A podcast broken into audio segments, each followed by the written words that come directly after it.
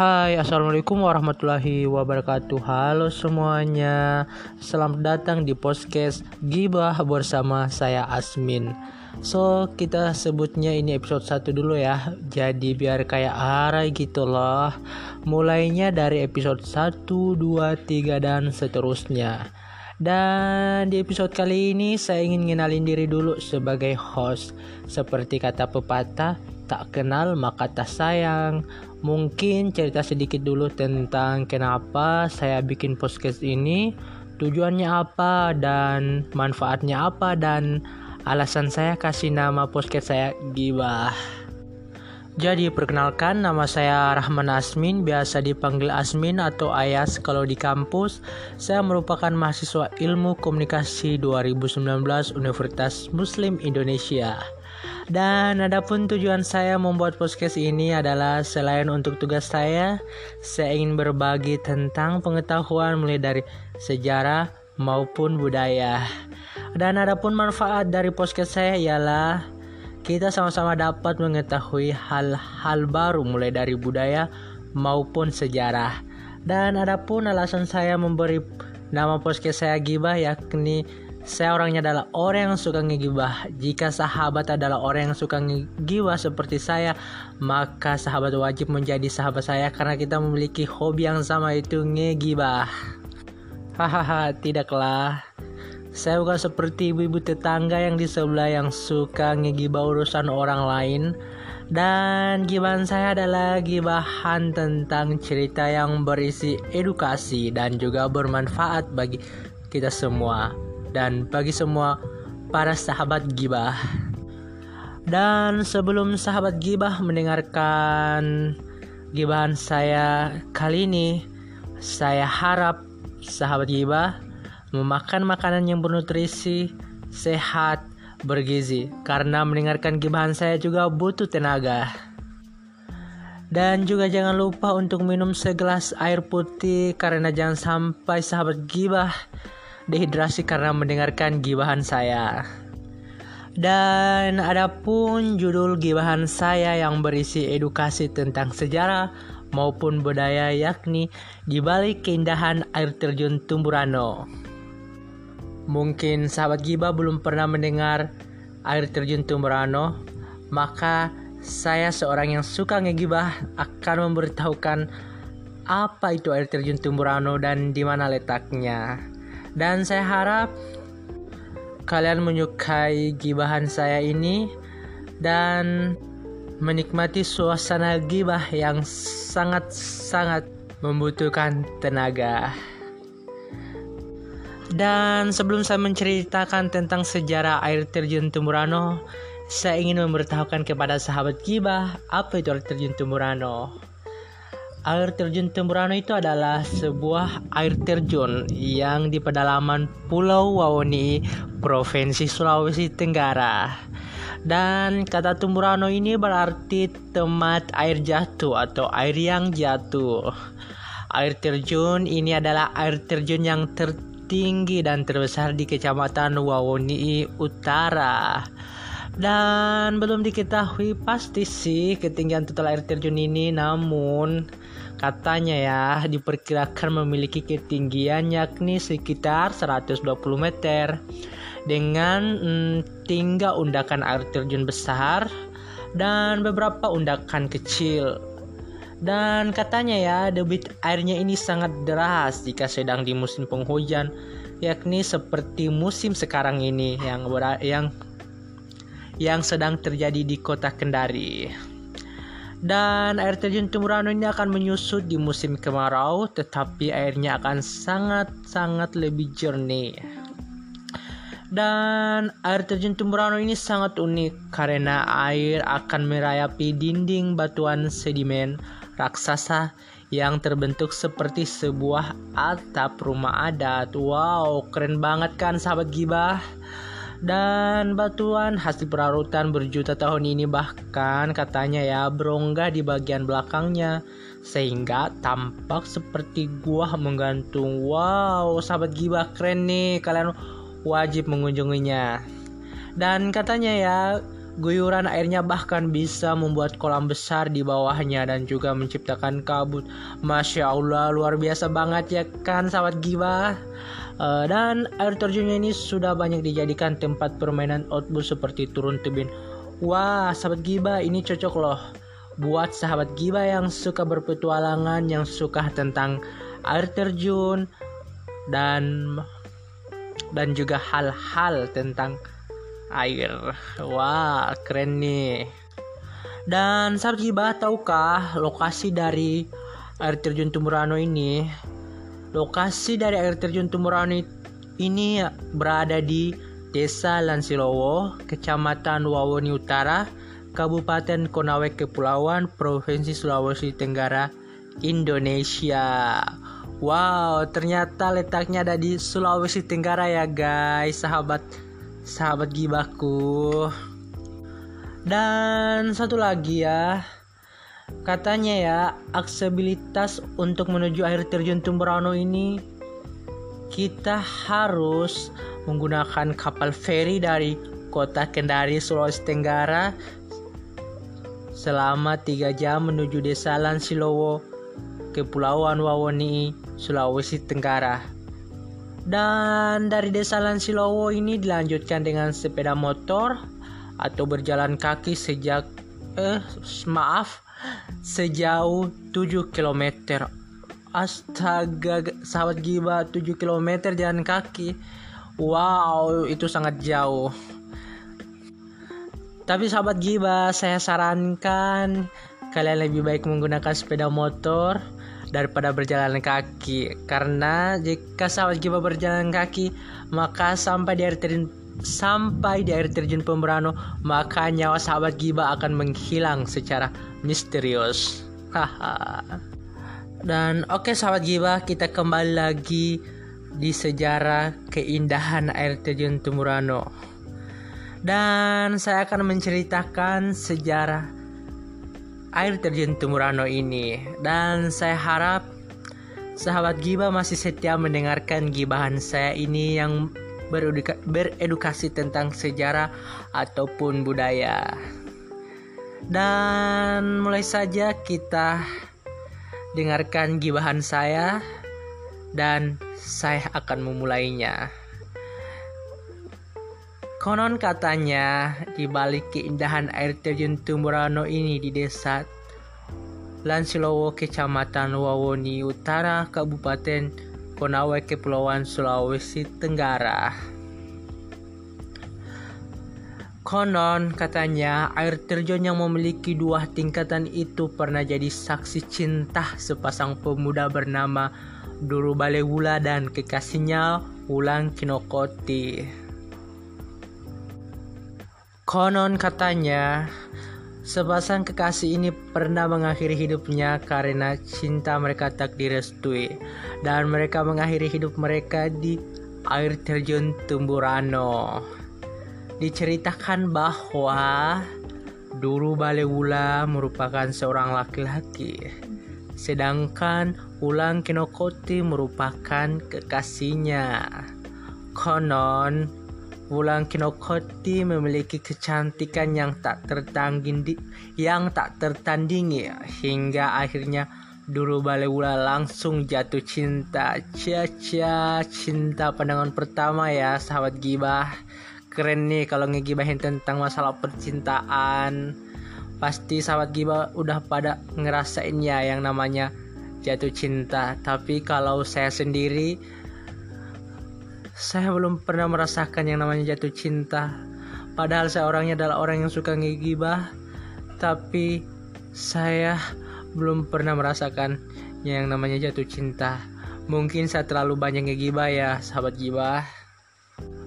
Oke, sahabat gibah kembali lagi di cerita kita tadi yakni menurut cerita cerita ulang kenokoti ini kulitnya putih sekali Bila ia makan siri bisa kelihatan di lehernya ketika ia menelan siri itu. Wow, sahabat Giba ulang kinokoti ini seperti cerita Snow White ya yang memiliki paras yang cantik, kulit putih seperti salju. Wah, mantap nih ceritanya. tapi Snow White tidak makan siri ya sahabat gibah Snow White itu makan apel apel beracun tapi Oke sahabat gibah lanjut lagi di gibahan kita. Hari berganti cinta sepasang kekasih itu ternyata tidak direstui orang tua perempuan. Wah sahabat gibah ceritanya ini hampir mirip dengan film Romeo and Juliet. Kalau sahabat gibah belum pernah nonton film ini Saya sarankan sahabat gibah wajib nonton film ini. Karena film ini benar-benar keren alurnya ceritanya dan juga visualnya tapi ya eh, sahabat gibah kalau dalam film Romeo and Juliet itu yang tak merestuinya itu adalah kedua dari kedua belah pihak dari sepasang kekasih yakni keluarga Juliet maupun Romeo dan di cerita ini yang sedang saya gibah ini nih hanya orang tua wanita lah yang tak merestui hubungan mereka yakni orang tua Ulan Kinokotu. Oke sahabat gibah, kita lanjut lagi gibahan kita. Saat itu si perempuan disuruh menjaga kapas yang sementara dijemur. Sedangkan kedua orang tuanya berangkat ke kebun. Jadi ya sahabat gibah, uh, Ulang Kinokotu ini disuruh menjaga jemuran yang ini jemurannya itu adalah A. Sebuah kapas. Jadi konon katanya kapas ini adalah kapas yang disediakan untuk keluarga Ningrat. Kalau dalam bahasa daerahnya di Wawuni Sulawesi Tenggara yakni keluarga Mokole. Mokole ya, ingat loh sahabat Gibah. Oke sahabat Gibah lanjut lagi di cerita kita yang berikutnya. Ternyata ulang ulang Kinokoti lupa mengangkat kapas saat hujan turun karena asik bercinta dengan Duru Balewula. Astaga ya. Ternyata ulang Kinokoto dan Duru Balewula asik bercinta sehingga cuca cucian eh cucian kapas ya sehingga kapas ulang Kinokoto lupa diangkat. Oke, kita lanjut lagi di cerita selanjutnya sahabat Giba. Setelah orang tua ulang Kinokoti mengetahui bahwa Ulang Kinokoti tidak mengangkat kapas tersebut. Orang tua Ulang Kinokoti menjadi murka dan bersumpah tidak akan pernah merestui hubungan keduanya. Astaga ini tuh yang buat sek yang buat sesak ya sahabat kibah. Kalau cuman gara-gara hal sepele kayak gini nggak ngangkat cucian apalagi itu cuman kapas tapi bukan kapas biasa ya itu kapas khusus untuk keluarga ningrat itu bisa menjadi alasan mengapa keluarga ulang Kinoko tidak menyetujui hubungan mereka. Oke, kita lanjut lagi sahabat giba. Kita gibahin lagi sampai tuntas. Dan konon katanya ada sumpah yang diucapkan oleh kedua orang tuanya yang tak merestui hubungan mereka karena kecewa sepasang kekasih ini kebuan kemudian nekat menjatuhkan diri mereka ke air terjun itu yang sekarang bernama air terjun Tumburano. Wow, nih sahabat Giba makin seru nih.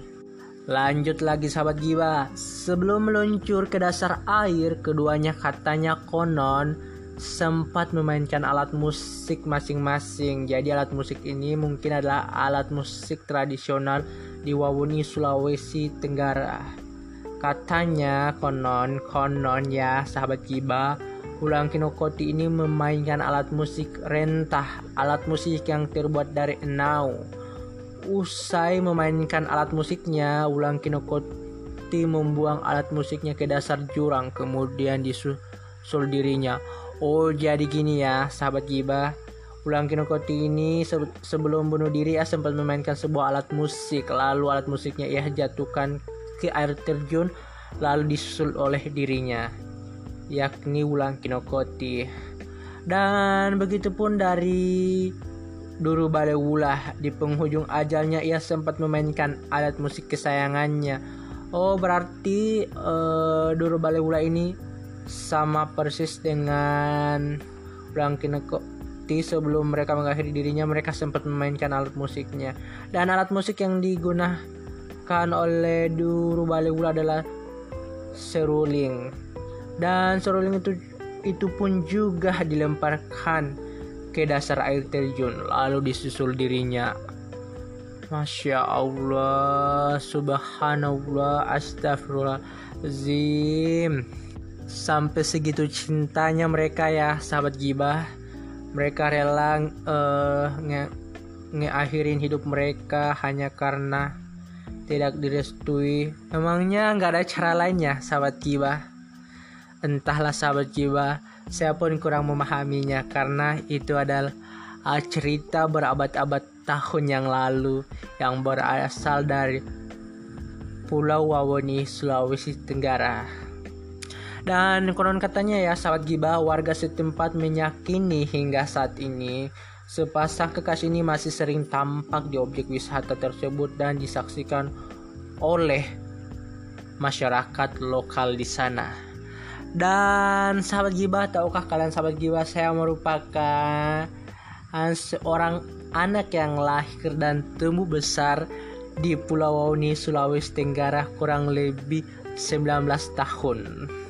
Wow, berarti sahabat gibah saya sudah pernah berarti uh, kalau saya adalah uh, anak yang lahir di sana berarti berarti saya sudah pernah mengunjungi pantai uh, mengunjungi air terjun Tumurano ini. Dan iya jawabannya saya sudah pernah mengunjungi uh, permainan air terjun Tumurano ini dan benar-benar seperti yang saya ceritakan tadi air terjun Tumurano ini sangat memukau sangat mempesona karena air terjunnya yang sangat deras dan juga sangat indah siap membuat siapa pun saja melihatnya menjadi terpesona. Dan jika sahabat gibah ingin berkunjung di air terjun Tumburano dan sahabat gibah kurang tahu dan kurang paham bagaimana caranya ke sana, sahabat gibah bisa menghubungi saya karena saya bisa menjadi pemandu wisata setia sahabat gibah. Dan jika sahabat gibah membutuhkan saya, saya akan membagikan nomor WhatsApp saya di akhir podcast ini. Dan wow sahabat gibah ternyata sudah 17 menit saya menemani sahabat gibah ngegibah yang berisi tentang edukasi sejarah maupun budaya. Dan saya rasa gibahan kali ini saya saya rasa sudah cukup. Dan seperti janji saya tadi, jika sahabat gibah ingin menghubungi saya, silakan kontak saya di nomor 0812 5570 dan seterusnya. Dan sebagai penutup, terima kasih kepada sahabat Gibah yang telah mendengarkan gibahan saya. Gibahan yang berisi tentang edukasi. Dan saya Rahman Asmin. Pamit undur diri dan selamat berjumpa di episode berikutnya. Wabillahi taufiq walidaya. Wassalamualaikum warahmatullahi wabarakatuh.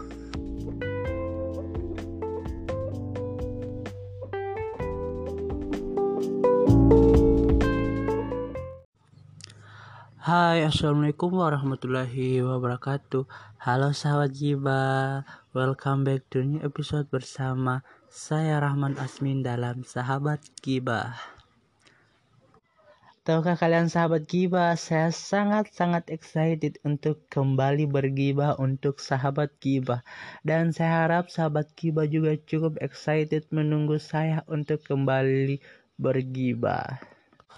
Dan seperti biasanya, saya harap sahabat gibah sebelum mendengarkan gibahan saya, sahabat gibah sudah makan makanan yang bergizi, bernutrisi, serta bervitamin karena mendengarkan gibahan saya ini juga butuh tenaga. Dan jangan lupa minum segelas air putih karena mendengarkan gibahan saya juga dapat menyebabkan dehidrasi. Dan kali ini gibahan saya yang bersifat edukasi entah itu sejarah, budaya maupun ilmu pengetahuan yakni yang berkaitan dengan komunikasi entah itu komunikasi antar personal, interpersonal maupun komunikasi keluarga. Dan kali ini saya akan bergibah tentang komunikasi keluarga. dan apa itu komunikasi keluarga. Dan sebelum itu saya ingin menjelaskan sedikit secara singkat apa itu komunikasi keluarga. Komunikasi keluarga adalah komunikasi yang terjadi dalam suatu lingkup keluarga di mana satu anggota keluarga berinteraksi dengan anggota keluarga lainnya sekaligus sebagai wadah yang dibutuhkan sebagai pegangan hidup keluarga. Dan untuk menurut saya, komunikasi keluarga adalah komunikasi yang dapat membangun pola pikir dari anak dari sebuah keluarga dan juga dapat e, membentuk tingkah laku dalam keluarga yang baik dan juga dan juga tidak mudah terjerat dalam kenakalan remaja sahabat jiwa dan juga menurut saya Komunikasi keluarga adalah komunikasi yang paling berperan penting dalam kehidupan sehari-hari kita. Kenapa saya katakan hal demikian? Karena komunikasi keluarga ini di dalamnya sudah terdapat nilai-nilai dan norma-norma yang diajar, diajarkan dalam suatu keluarga, yakni orang tua, entah itu ayah maupun ibu. Dan seperti beberapa kasus yang biasanya orang-orang bilang itu broken home menurut saya kenakalan remaja yang disebabkan oleh bro came home juga dah juga ah ada kaitannya dengan komunikasi keluarga. Karena rata-rata anak broken home itu ada yang merasa merasa kurang dalam hidupnya meski kedua orang tuanya masih hidup. Tapi beda dengan kedua orang tuanya jika masih sama-sama karena apa? Jika seorang anak yang broken home hanya hanya mendapatkan komunikasi yakni perhatian dari orang tuanya salah satu dari orang tuanya saja pasti dia akan merasa kurang. Karena yang dulunya terbiasa dari kecil sampai besar mendah, e, mendapatkan perhatian dari kedua orang tuanya yang membangun komunikasi dalam keluarga. Itu tiba-tiba pas besarnya itu dia uh, uh, dia terjerat dalam uh, dalam masalah kedua orang tuanya. Misalnya orang tuanya berpisah sehingga uh, dia merasa oh kenapa sih orang tua orang tua saya berpisah sehingga kurang perhatian mereka dari saya karena masing-masing dari mereka sudah uh, memiliki keluarga lain meski kita itu anaknya. Dan saya uh, juga bisa merasakan dari anak-anak broken home karena saya adalah anak yang broken home. Tapi alhamdulillah saya tidak menganggap diri saya broken home meski ayah dan ibu saya sudah berpisah. Karena apa? Kembali lagi pada inti komunikasi ya. Komunikasi keluarga. Bisa saja uh, seorang anak yang melakukan kenakalan remaja uh, melanggar norma-norma, melanggar nilai dan juga melakukan sesuatu yang melampaui dari ajaran-ajaran yang ajaran-ajaran agama. Itu biasanya ada dua dari inti inti mengapa seseorang melakukan kenakalan remaja. Menurut saya pertama yakni uh, uh, apa ya tergantung diri personalnya seseorang. Dan yang kedua adalah komunikasi keluarga. Terutama dalam komunikasi keluarga itu adalah perhatian dari orang tua. Dan saya ngapa saya alhamdulillah bilang diri saya bukan anak broken home ya memang kedua orang tua saya sudah berpisah tapi karena ibu saya sangat berperan penting dalam kehidupan saya. Karena ibu saya selalu membentuk komunikasi membentuk komunikasi kepada saya selalu mengajarkan saya seperti ini dan selalu mengisi kekurang kekurangan dari keluarga uh, dengan komunikasi dengan komunikasi.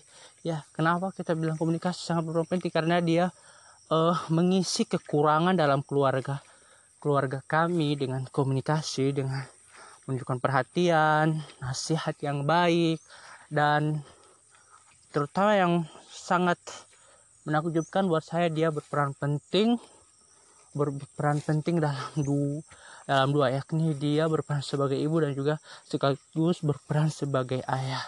Jika saya disuruh sahabat Giba mendeskripsikan apa arti dari seorang ibu saya, saya hanya akan menjawabnya dengan sederhana yakni luar biasa. Menurut saya seluruh ibu di dunia ini adalah luar biasa. Mereka bisa kita katakan mereka itu melambangkan dari kesempurnaan yang ada di dunia ini. Kenal ayah juga bisa. Kita lamb kita deskripsikan seperti itu. Tapi perbedaan ayah dan ibu adalah jika salah satu jika ayah mendapatkan sebuah masalah mereka akan berpikir ah sudah aja saya bisa cari lagi yang lain dan saya tidak terlalu ambil pusing masalah yang saya yang sedang saya hadapi. Sedangkan seorang ibu ya akan berpikir bahwa jika saya mendapatkan masalah, maka saya tetap akan menyelesaikan masalah ini.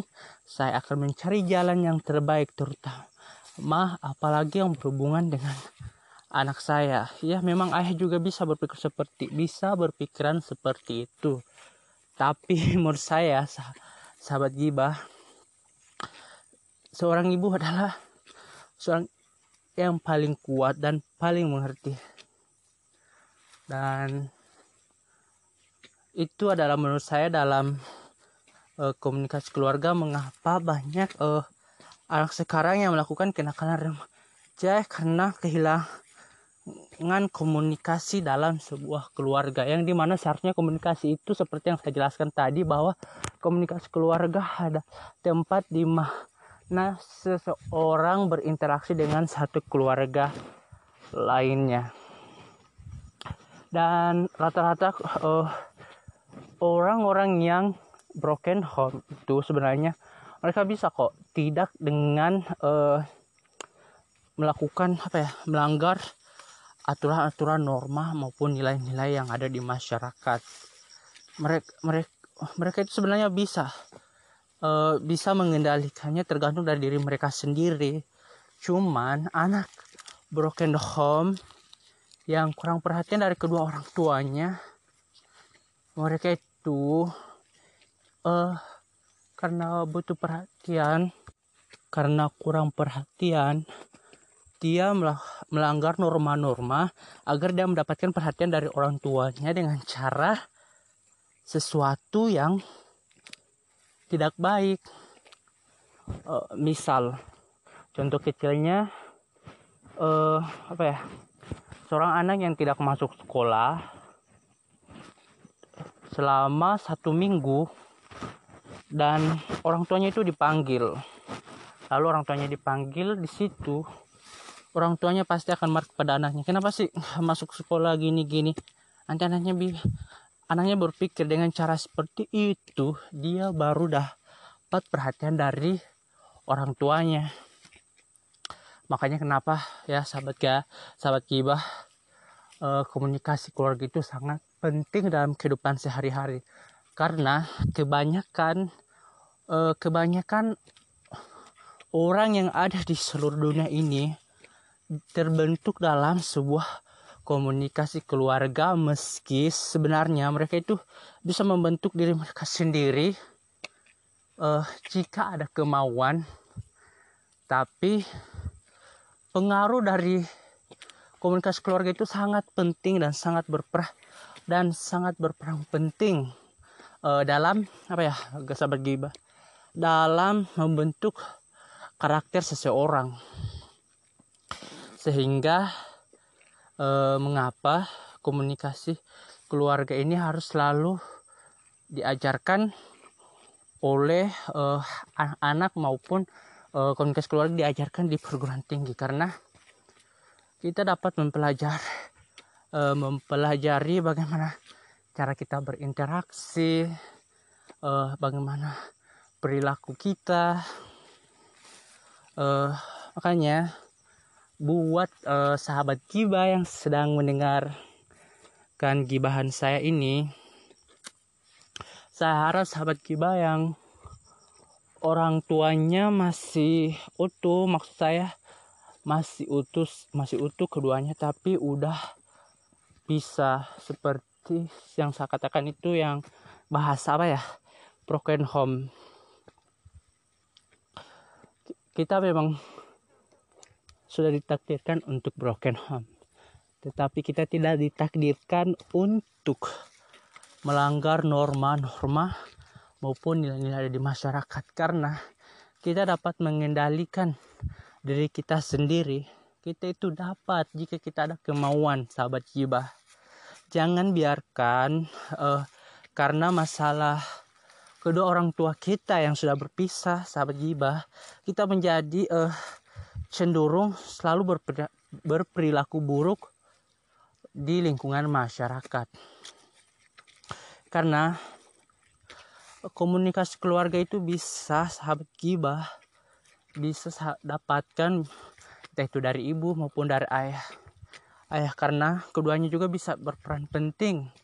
Walaupun uh, ayah tidak misalnya ayah ayah sahabat gibah nggak apa ya nggak terlalu dekat apa kayak cuek sama anaknya. Sahabat jiwa juga bisa uh, bisa sering kepada ibu.